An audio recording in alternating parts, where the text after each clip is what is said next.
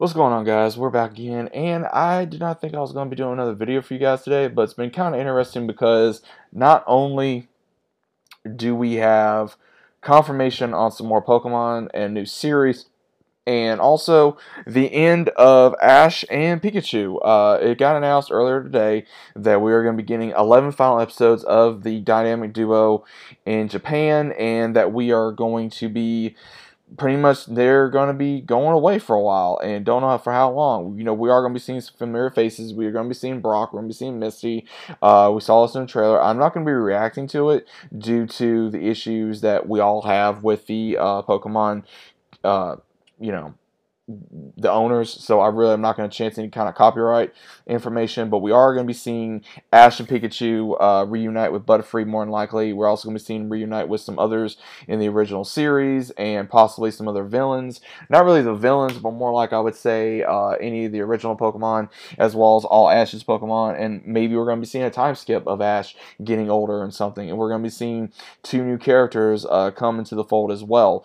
Um, don't know. I mean, we're to be seeing the pilot reason that is for uh, Scarlet and Violet. Now, it's to be interesting. Again, they're probably to be showing Terastallization. I'm not a big fan of that, as you guys should already know.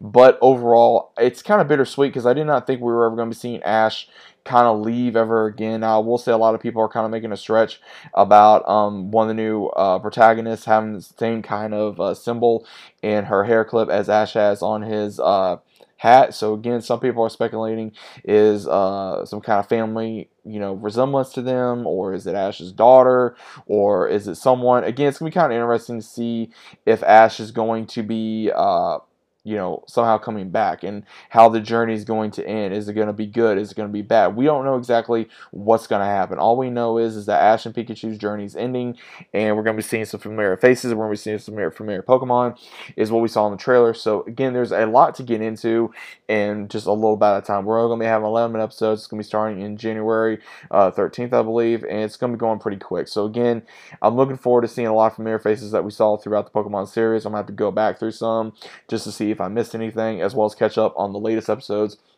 Uh, before they debut on this one. So I will probably wa- I will be watching the uh, 11 episodes as well as also the brand new characters of who they are. Uh, you know, why are they uh, why are they going this route? Is pretty much like who, who do you think these characters are? Uh, what do you think their relationship is uh, with Ash, if there is any, or anybody else? So let me know what you guys think about this down in the comments. Uh, like I said, I did not want to try a chance to do any kind of a uh, reaction because again I don't want a chance with it getting any kind of copyright. So let me know what you guys think about it down in the comments and I'll see you as always on the next one.